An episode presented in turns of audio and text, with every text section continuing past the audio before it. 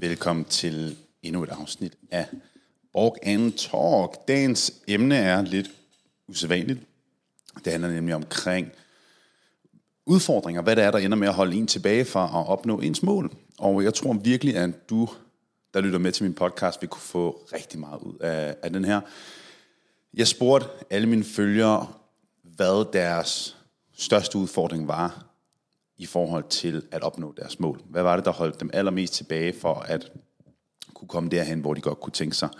Og jeg fik nogle rigtig, rigtig interessante svar, og jeg vil forsøge at komme med nogle løsninger til dem alle sammen i dag. Og det er jo klart, at der er jo aldrig nogen nem løsning til nogen som helst udfordring, og jeg vil aldrig kunne i bund og grund sætte mig i en persons sted og kunne sige, at det her det er løsningen for dig. Jeg kan komme med en idé, jeg kan komme med forhåbentlig en anden måde at tænke på, og jeg kan måske komme med et spark i røven. Fordi den her podcast her nu, det kommer ikke til at være en, en, en nusse en, hvor at jeg kommer til at sidde og, og sige, at det er også synd for dig, at, at det er sådan, og, og det kan jeg godt forstå er svært, og, og bla bla bla. Det, det, det kommer ikke til at blive sådan en. Jeg er sikker på, at du har masser af mennesker i dit liv, som giver dig ret, hver gang, at du siger, du har det hårdt, som giver dig ret hver gang, at du er udfordret, som giver dig ret i, at du burde nok slappe lidt af, som giver dig ret i, at du burde nok blive på sofaen frem for at tage op og træne, som giver dig ret i, at du kan godt udskyde lidt og gøre det, der skal til for at, hvad end du nu godt kunne tænke dig. Du har garanteret masser af mennesker i dit liv, som klapper dig på ryggen og siger det okay og siger det hårdt for dig. Og de mennesker har man brug for. Men man har også brug for mennesker, der siger, kom nu, du kan godt du skal lige i gang nu. Nu skal du lade være med at tage den lette udvej, og så gøre det, der skal til. De mennesker har man også brug for. Og nu til dags er der for mange mennesker, der er bange for at sige tingene, som de er. De er bange for at presse mennesker. De er bange for at give andre folk det skub, som de har brug for. Og det gælder jo både ens venner, relationer omkring en, partner. Er vi blevet bange vi er blevet bange for at, at sige tingene direkte. Vi vil hellere give folk ret i, at det er synd, og det er hårdt, og det ene eller andet tredje, man burde nok give op, frem for at sige, nu skal arbejdshandskerne fandme på. Der er ikke noget, der hedder at give op nu. Du ved det her for meget.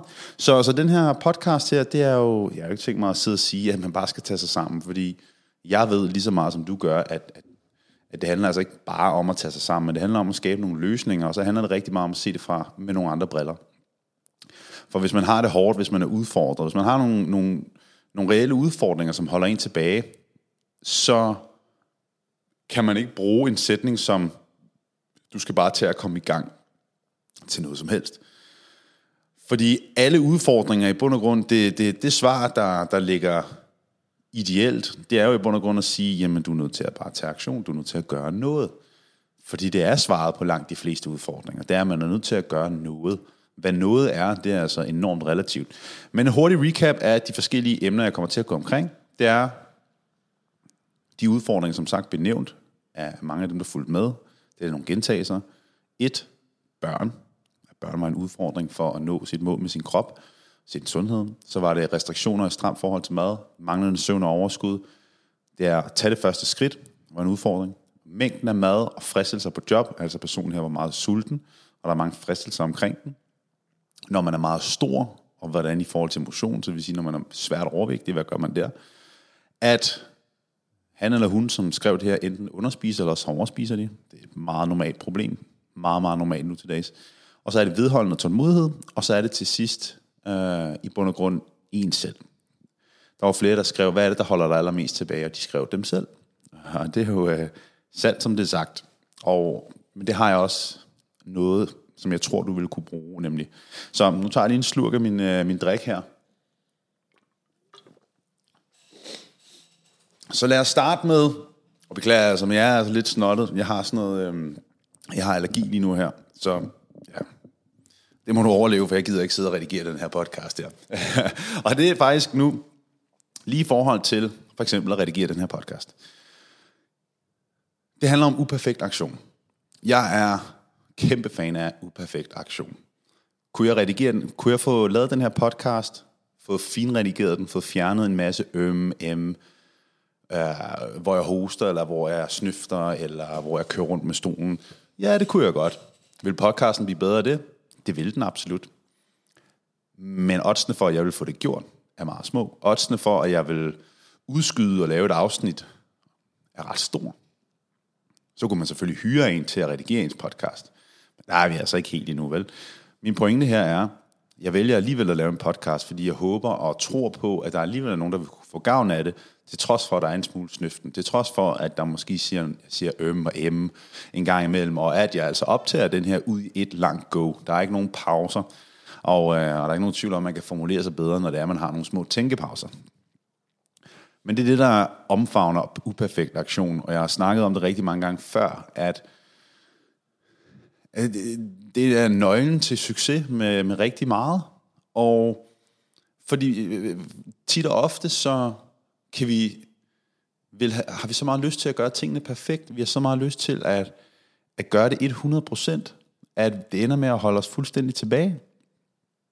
Og det er jo super, super ærgerligt, at vores perfektionisme ender med at begrænse os for at sætte noget som helst i værks.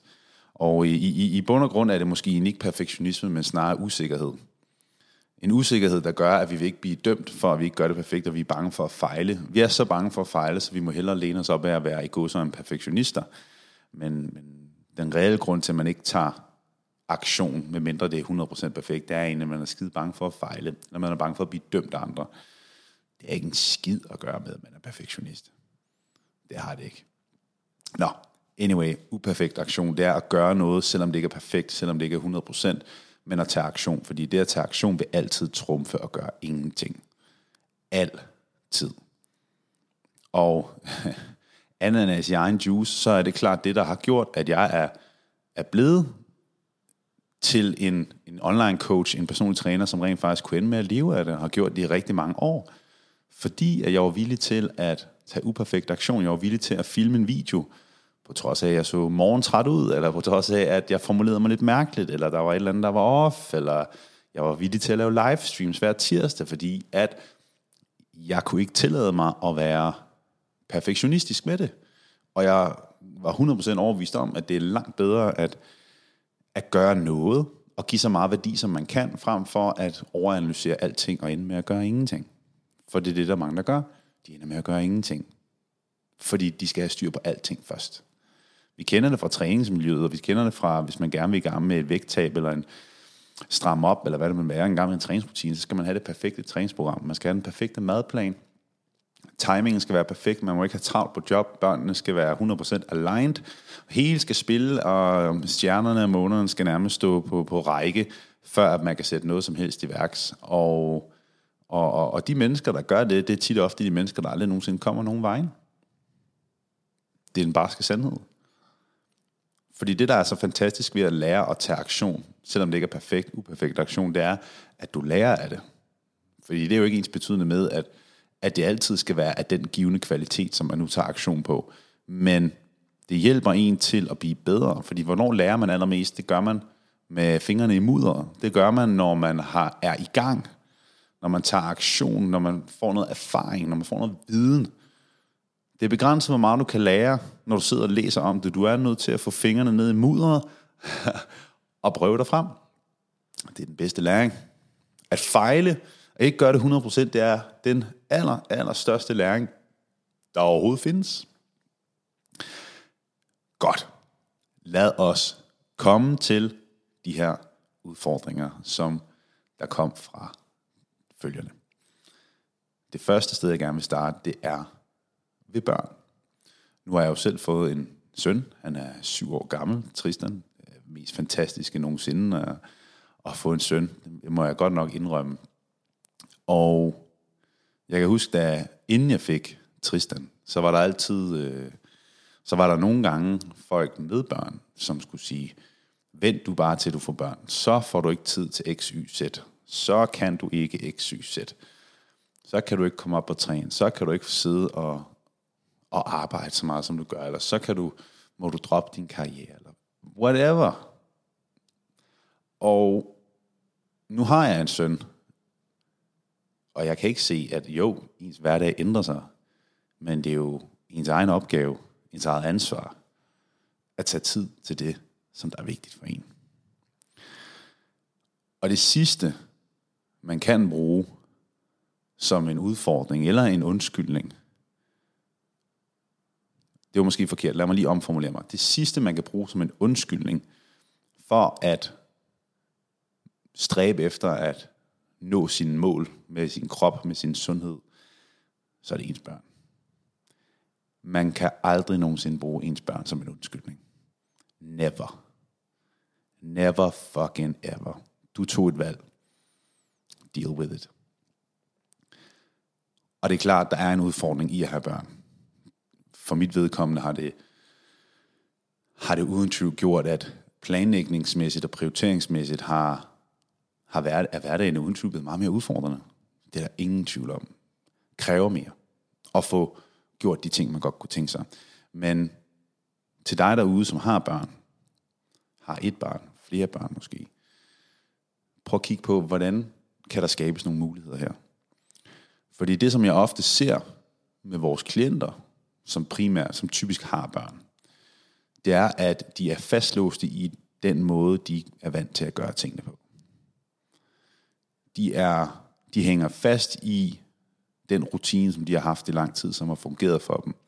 Som har fungeret på alle de punkter, det nu skulle fungere på, ud over én ting. Nemlig, at forældrene er blevet negligeret. Forældrenes helbred, forældrenes forhold potentielt, er blevet negligeret til fordel for børnene.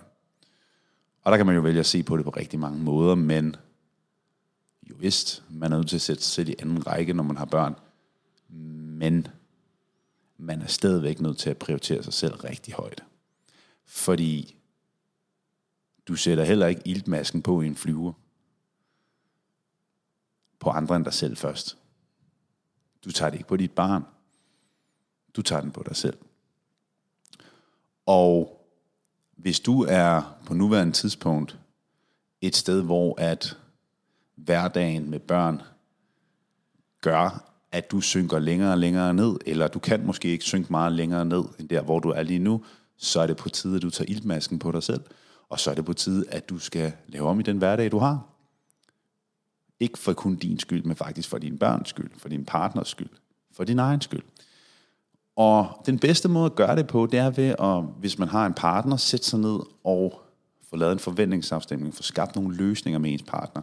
Hvis man er alene, så handler det igen også om at få sat sig ned og skabt nogle løsninger. Træning, det kan være hjemmetræning. Det kan laves på stuegulvet. Igen, det handler ikke om, at det skal være perfekt, men det handler om at gøre noget. Børn kan ikke være en undskyldning, det kan være en udfordring, men den udfordring ligger ene og alene i planlægning. Ene og alene i planlægning. Og som jeg sagde før, det er som jeg, vi oplever med de klienter, som vi, som der har børn, det er klart, at, at de skal skubbes lidt til i forhold til, hvordan deres hverdag hænger sammen. At man kan rent faktisk, man behøver ikke at være med i samtlige råd på samtlige skoler og fritidshjem og det hele. Man behøver ikke at være med alle stederne. Man behøver ikke at være med i alle bestyrelserne. Vær med i dem, der er vigtige, så der også er tid til dig selv. Vær med at handle. Handler du ind to-tre gange om ugen, så vær med at handle ind hver søndag.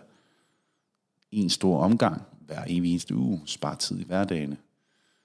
At der eventuelt laves mad til flere dage. Det er det her med at gøre lidt op med den måde, man er vant til at gøre tingene på. Det er man nødt til. Dine børn flytter ikke hjemmefra, før de tidligst er 18 år. Så hvis du fortsætter på den måde, som du gør nu, og det gør, at du ikke har det godt, dit helbred er skræntende, dit energi er i bund, dit overskud er i bund, du, du, det du gør lige nu virker ikke. Uanset hvor godt din hverdag må være struktureret i forhold til dine børn, hvis det du gør lige nu og her, betyder, at din krop, dit mentale helbred, fysiske helbred ikke har det godt, så er du nødt til at ændre på noget. Og jeg er helt med på, at der er særtilfælde. Uden tvivl. Som sagt, vi har en, en dreng på syv måneder. Jeg er helt med på, når man lige har fået en lille en. Særtilfælde. Så nu skal der ikke nogen sidde nogen derude, der tænker, at ej, hvor er han bare et, øh, et møgsvin. Han kan jo ikke se lige præcis mit unikke scenarie. Her snakker vi meget generelt. Så tag det herfra, som du kan bruge, og kassere resten. Men du er nødt til at angribe din hverdag og din måde at strukturere dit liv på anderledes. Det er du nødt til. Intet ændrer sig, hvis ikke du har tænkt dig at ændre dig. Intet. Så det var omkring børn. Den næste, det er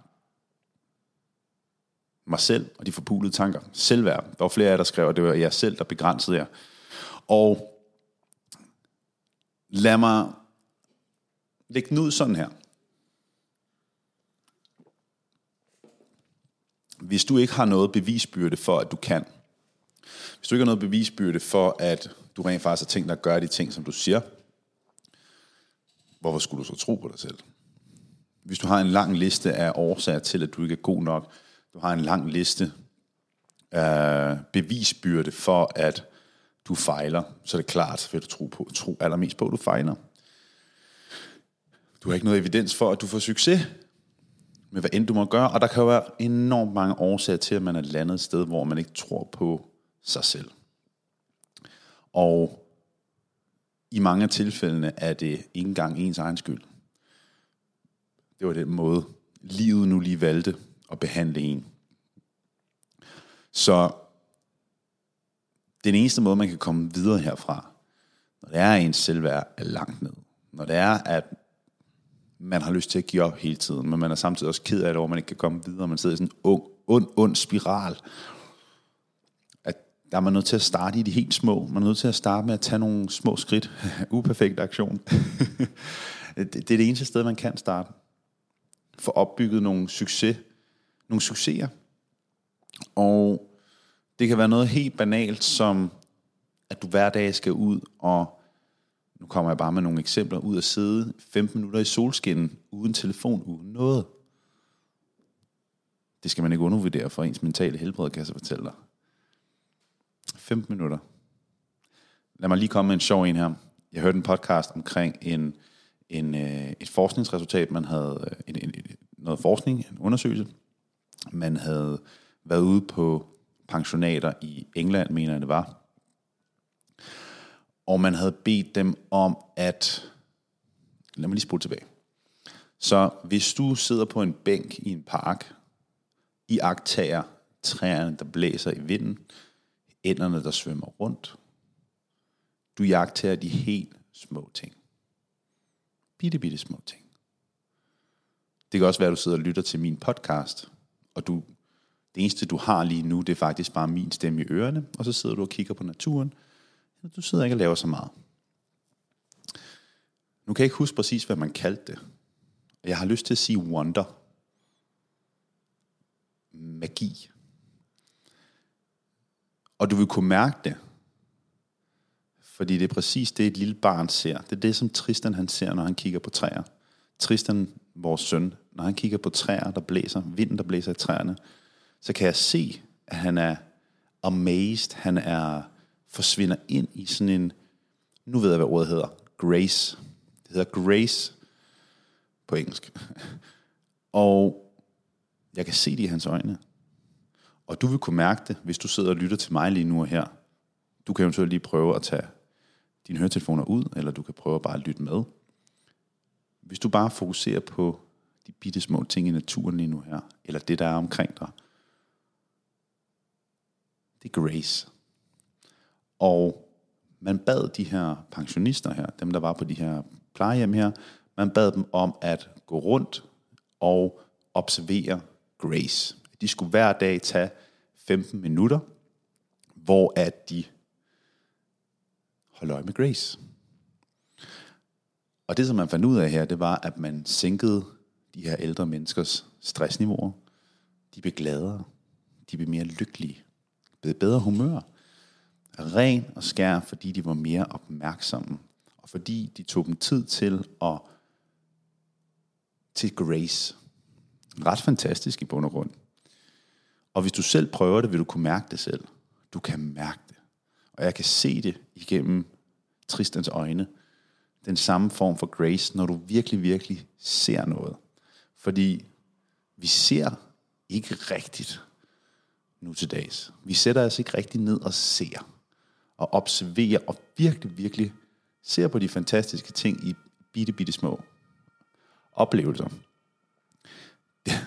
Så, lille sidetrack, men det var i bund og grund en af de ting, man kunne sætte ind på, nemlig hvis du er udfordret med dit selvværd, og du er svært ved at gøre noget som helst, og du sidder derhjemme og ser serier, eller der sker bare, du får ikke udregnet noget som helst. Prøv bare at sætte dig ud hver dag, gør noget, som er udfordrende, og sidde et kvarter udenfor, uden telefon, uden noget som helst. Ingen engang musik i ørerne i 15 minutter, det kan sagtens være en udfordring. Det ved jeg, jeg vil synes var udfordrende. jeg vil have godt af det. Du kunne starte med det. Du kan gå en daglig tur. Du kan starte med at spise mere grønt. Du kan starte med at drikke mere vand. Du kan, der er en milliard ting, du kan gøre, som er bitte, bitte små, som, iso, i, som isoleret set nok ikke gør den helt store forskel. Og det er her, hvor du ikke skal lade, lade lysten til fremgang tage over, at du så tænker, jamen bare fordi jeg går en daglig tur på 30 minutter, er jo ikke ens betydende med, at jeg kommer til at tabe mig. Nej, det er det nok ikke. Men det er et skridt på den rigtige retning. I den rigtige retning. Fordi hvis der er noget, vi ved, så er det, at at skabe vægttab og skabe livsstilsændring, det er adfærd. Det handler mest af alt om adfærd. Det handler mest af alt om at blive mentalt stærkere. Det er det, som det handler om. Og hvis man har en tro på, at det, man har tænkt sig at gøre, det, man har godt kunne tænke sig, at man gør det, jamen, så har man magten. Hvis du har et højt selvværd, en høj tro på, at du kan, så har du magten til at gøre lige præcis, hvad du fucking vil. og det kræver, at man opbygger noget succes. Og det betyder også, at man opbygger succes med bitte små aftaler. Det er derfra, at man får bygget på. Start i de små og arbejde deroppe af. Og det er det bedste svar, jeg kan give til dig, som bliver holdt tilbage lige nu her af dig selv. At du er svær ved at gøre noget som helst. Fordi det føles uoverskueligt, fordi du tror på, at det kan lade sig gøre. Bare start et sted, og så byg på derfra. Den næste, det handler om at underspise for så at overspise. Og det er jo noget, som rigtig mange udfordrer med nu til dags. Der har aldrig været så mange mennesker med BED. Det er binge eating disorder, det er en spiseforstyrrelse, som er blevet anerkendt inden for de sidste par år. Um, og der er en stigende mængde danskere, der har det. Vi hjælper en hel del med BED, um, men der er også rigtig mange, der ikke har BED, der ikke har fået diagnostiseret BED. Um, øhm, men man behøver ikke at have BED man behøver ikke have en spiseforstyrrelse, bare fordi man har en tendens til at underspise og overspise. Vil jeg bare gerne lige understrege. Der er rigtig mange mennesker, som generelt bare har nogle hammer dårlige vaner, og et hammer dårligt forhold til mad, som gør, at de underspiser og overspiser. Og det er ikke ens betydende med, at man har en spiseforstyrrelse. Vigtigt lige at nævne, synes jeg. Så for at komme af med at opleve de her overspisninger, og opleve, at øjeblikke, hvor at du ukontrollerbart spiser rigtig meget, så er man nødt til at... Der, hvor rigtig mange går galt i byen, når de forsøger at løse det at spise for meget, det er altså prøver de at løse overspisningen. De prøver at blive bedre til at begrænse den del af det. Hvor at vi er nødt til at gå frem, gå, gå tilbage. Vi er nødt til at kigge på årsagen til, at man overspiser. Og i det her tilfælde, så ved man jo godt, at det er fordi, man underspiser. Problemet er, at rigtig mange de ender med at overspise, så kompenserer de ved at underspise, og når man så underspiser lang tid nok, så, kom, så kan man ikke gøre andet end at overspise. En, en ond spiral, ond cirkel i bund og grund, spiral, ond cirkel, og, øh, og den kan kun løses ved at stoppe underspisningen og finde årsagen til, at man overspiser. Og lige nu har jeg ikke tænkt mig at bevæge mig ind i BED og spiseforstyrrelse. Her snakker vi om, at hvis du generelt har en tendens til at underspise, ikke spise så meget, og så har du en tendens til at komme til at spise alt for meget. Og vi er ikke uden spiseforstyrrelse. Hvis, hvis du er ude i en spiseforstyrrelse, så skal du lytte til den podcast, jeg lavede med Karoline herindefra, som er en af vores overspisningscoaches, og som arbejder med vores klienter, som har BED. Og hvis du sidder derude og har BED, eller måske tænker, at du har det, kontakt din læge, eventuelt Landsforeningen for Spiseforstyrrelser. Det vil være det første skridt at tage. Godt, så her snakker vi altså ikke om spiseforstyrrelsen. Her snakker vi om, hvis du har en tendens til at spise meget lidt, for så at spise alt for meget, men du er ikke spiseforstyrret. Første løsning, det er at finde ud af, hvorfor er det, du spiser. Det kan være, at du spiser på dine følelser. Det kan være, at du spiser af kedsomhed, af stress, Og i så fald skal du finde en løsning på, hvor, at håndtere den her givende følelse her. Lad os sige det baseret på følelser. Så skal, så skal der findes en anden måde at håndtere den følelse på, fordi mad har, hvis du har brugt mad som en måde at håndtere følelser på, og jeg vil også gerne lige sige, at det er ret normalt at håndtere mad med følelser. Spørgsmålet er mere, i hvor stort et omfang man gør det. Fordi alle mennesker gør det i et eller andet omfang, men det er straks, når det går hen og bliver i, i, i en så stor grad, at det er begrænsende for ens liv. Så du skal finde en måde at håndtere din følelse på, fordi maden har ellers før været din bedste ven, og din måde at håndtere en given følelse på. Så hvis du forsøger at fjerne maden, så er du nødt til at erstatte det med noget andet. For en stund. Og det kan være at føre en dagbog, en maddagbog, en privat dagbog. Det kan være at snakke med en veninde hver gang. Det kan være, at du skal gå en tur, bearbejde dine følelser, dyrke mindfulness. Det kan være rigtig mange forskellige ting, og der er ikke noget one size fits all. Men når det er, man, når det, er det følelsespisning, så er man nødt til at håndtere følelsen, og ikke håndtere overspisningen. For det er følelsen, der skaber reaktionen. Så det er det, man er nødt til at kigge på, frem for at forsøge at være mere disciplineret med sin mad. Det vil ikke løse det. Du er nødt til at kigge på følelsen. Og den anden ting er, at, at vi er nødt til at korrigere underspisningen først. Hvilket er noget, der er rigtig mange, der har svært ved, fordi at man underspiser og overspiser, fordi man oftest, fordi man er bange for at tage på. Det er i hvert fald det, man underspiser. Øh, og man er oftest bange for at tage det væk på, at man har tabt sig før, eller også så vil man rigtig gerne tabe sig. Uanset hvad, så er det ofte baseret på, at, at man, ens, man, man har det ikke helt godt i, i, i sin krop, og, øhm, og man vil gerne se nogle fysiske forandringer. Det er i hvert fald, ofte, det er i hvert fald oftest det, vi støder på. Og der er jo mange årsager til det her. Øhm, så du er nødt til at starte med at spise mere. Du er nødt til at starte med at få nogle større måltider. Og så vil der måske lige være en opstartsperiode, hvor at du tilføjer mere mad, og du stadigvæk overspiser. Der er det enormt vigtigt, at du fortsætter. At du alligevel fortsætter med at spise mere mad. Menneskekroppen er skabt til overlevelse. Din krop vil overleve. Det er den første og største prioritering, som din krop har. Og hvis du derfor sulter den i flere dage, så skal den nok få mad. Den skal nok sørge for, at du spiser. Du er ikke klogere end din krop, du. Den skal nok sørge for, at der kommer noget indenbords. Og nu lever vi i et samfund, hvor at, at få enorm smagsfyldt, smagsrig, whatever, mega god mad, lækker mad med meget smag i, det er meget nemt. At få mad med enormt mange kalorier er meget nemt. Det er meget, meget nemt at få mad, som er let tilgængeligt, højt på kalorier, smager enormt godt, og som er decideret produceret til, at du skal have lyst til at spise endnu mere. Så det betyder altså, at vi er nødt til at starte steder. Vi er nødt til at starte med at give din krop noget mere mad, så den vil hjælpe dig og ikke modarbejde dig. Og det er nok noget af det, som vi ser allermest med vores klienter, dem som vi hjælper, når de kommer i gang. 9 ud af 10, de skriver, når de har fået deres opstartsplaner. Hey, hvordan kan det være, at jeg skal spise så meget mad? Det kan ikke være rigtigt. Hvordan kan det være, at jeg skal spise så meget mad? Jeg taber mig da ikke af det her. Det må I simpelthen lave om. Det er ikke godt nok tro mig, vi får den type skeptis, skeptisme, hedder det, øh, rimelig ofte. Heldigvis er vi ret vant til det. Og det er fordi, så mange er så skræmt over kalorier. Og når man først går i gang med for eksempel et vægttab, så vil man bare gerne have det rykker. Og det er som om, der ligger en eller anden, at, det skal, at, at et vægttab det skal være på 1200 kalorier, eller det skal være på 1500 kalorier. Og det er ret sjældent, at vi har nogen, som starter på under 1500, eller for 1500 for den sags skyld. Så vi får heldigvis overbevist folk alligevel, og de finder ud af, at de rent faktisk kan tabe sig betydeligt nemmere, end de kunne før. Fordi de spiser nok mad.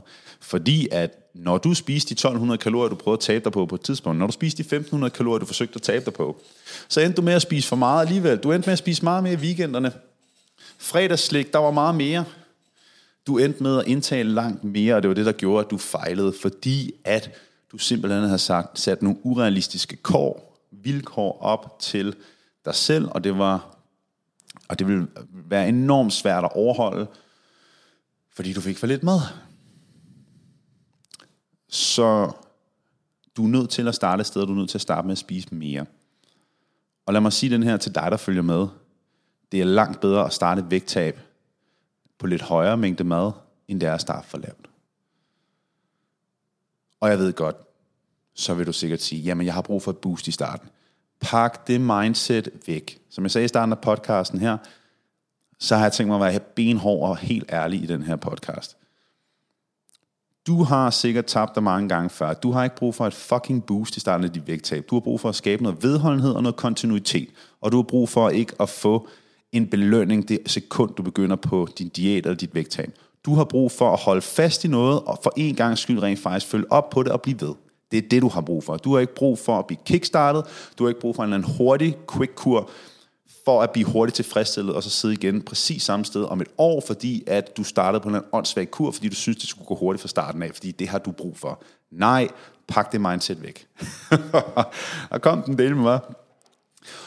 Og jeg siger det her, fordi rigtig mange mennesker formår at tabe sig, meget få mennesker formår at holde det. Og det er fordi, at mange vil gerne starte et vægttab meget aggressivt ud, tabe sig meget hurtigt, mange vil gerne have, at ens problem bliver løst hurtigt. Og rigtig mange kan sagtens finde ud af at tabe sig i en given periode på meget lidt mad. Det kan man altså godt. Fordi der er rigtig mange, der kan finde ud af at, at følge en kartoffelkur, en sultekur, en, en suppekur, øh, whatever du har lyst til at kalde det i en given periode. Det kan, det, er, det kan langt de fleste mennesker altså godt finde ud af. Men hvad så om et halvt år, om et år? Hvor er du så henne? Fordi det, der er alfa og omega for at skabe et vægttab, der om fem år bliver holdt, det er kontinuitet.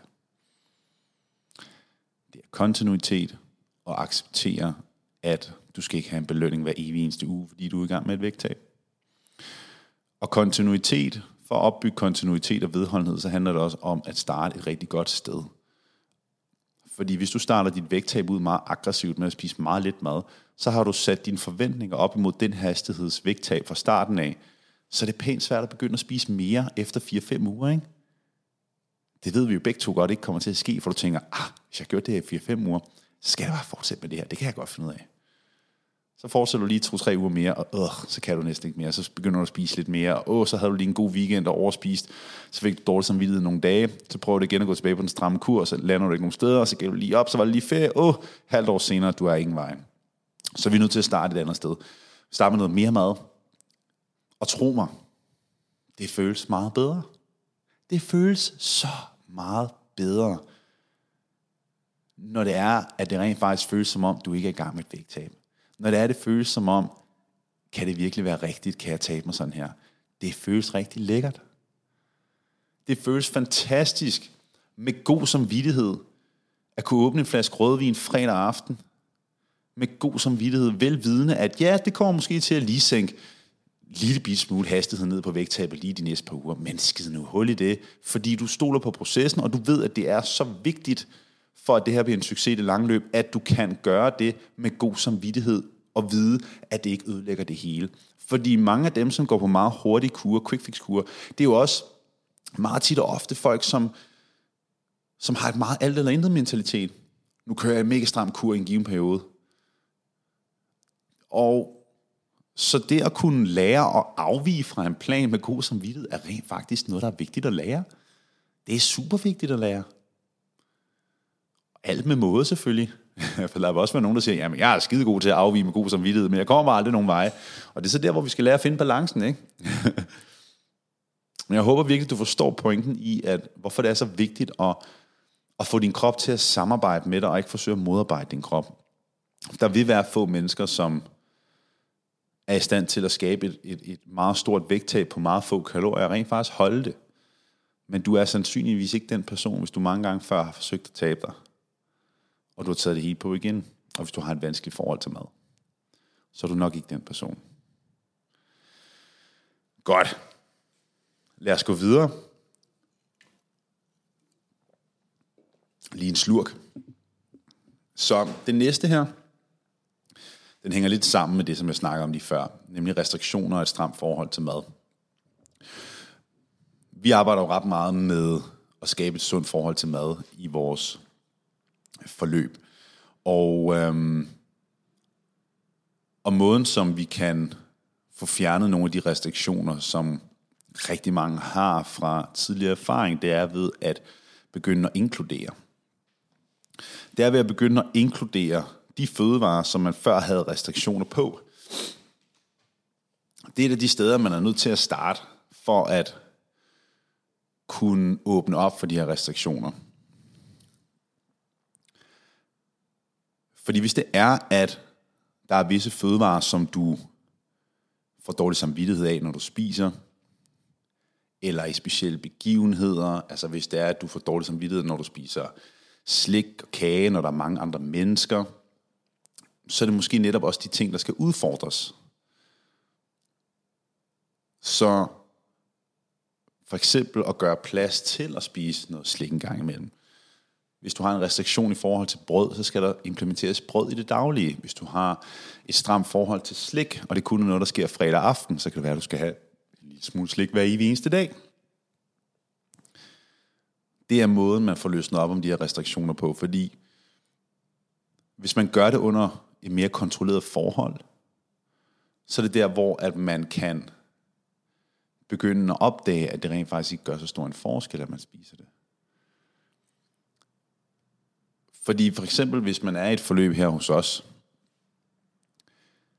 og man har et stramt forhold til kulhydrater, brød og så videre, og man så får det ind, så er det under kontrolleret forhold. Man vejer sig hver uge, hvis man vil det, centimetermålinger, billeder og så videre.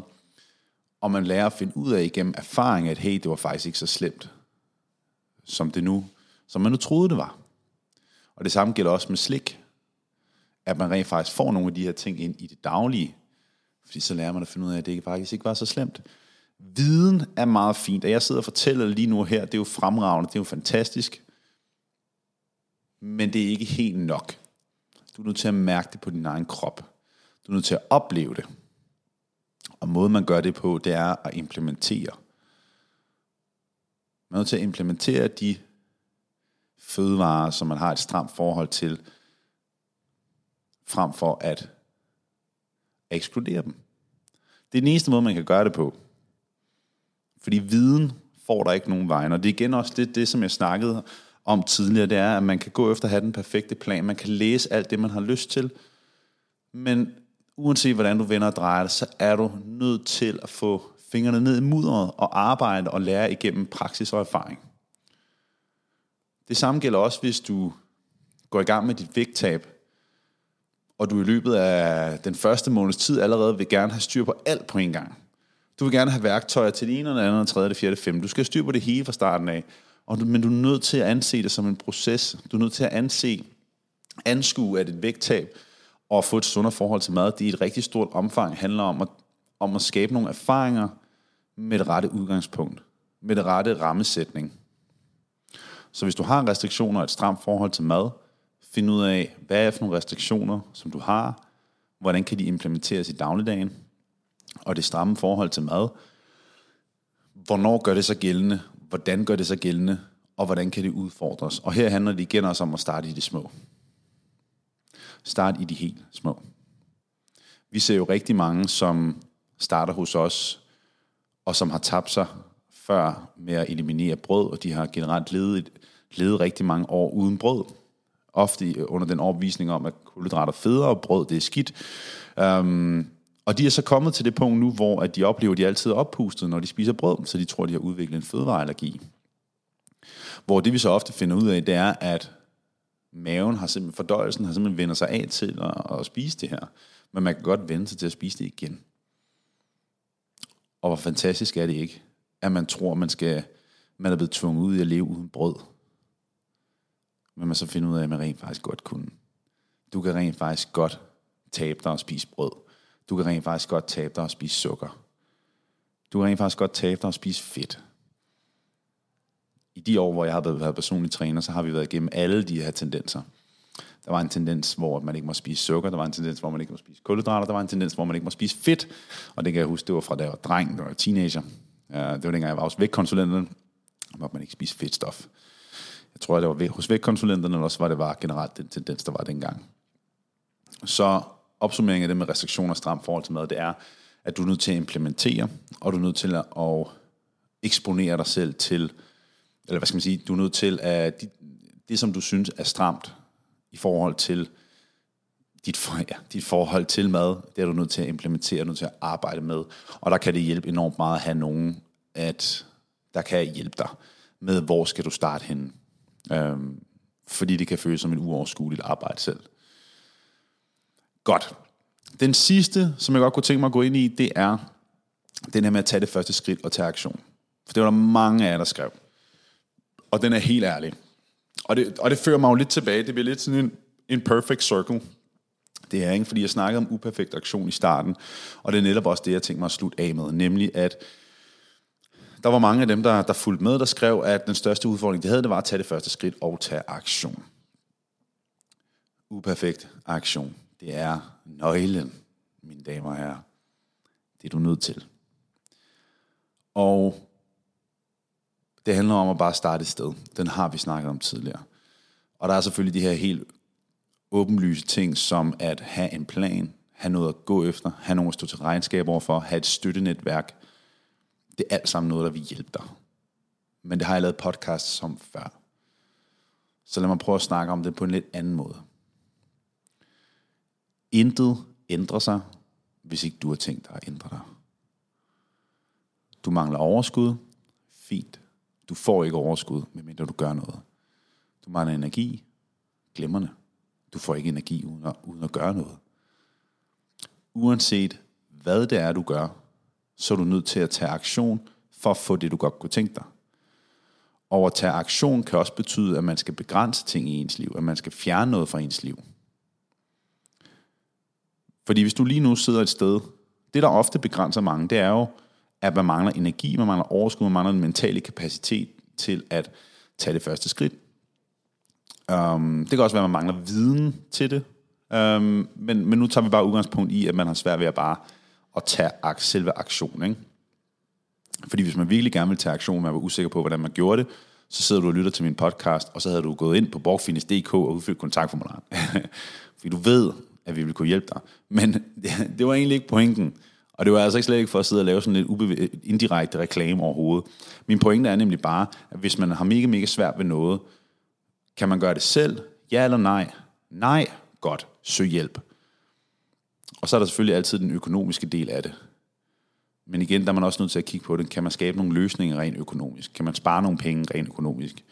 Kan man fjerne noget? Kan man arbejde mere? Kan man gøre noget anderledes for at få råd til at kunne gøre det, man godt kunne tænke sig? Anyway, det var slet ikke det, det skulle handle om. Men pointen her er, det er, at absolut ingenting ændrer sig, hvis ikke du gør noget. Og der kan det også nogle gange handle om, at du skal fjerne noget fra dit liv. At, som vi snakkede om tidligere i forhold til børn, at det kan være, at du skal melde dig ud af nogle af de bestyrelser, som du sidder i.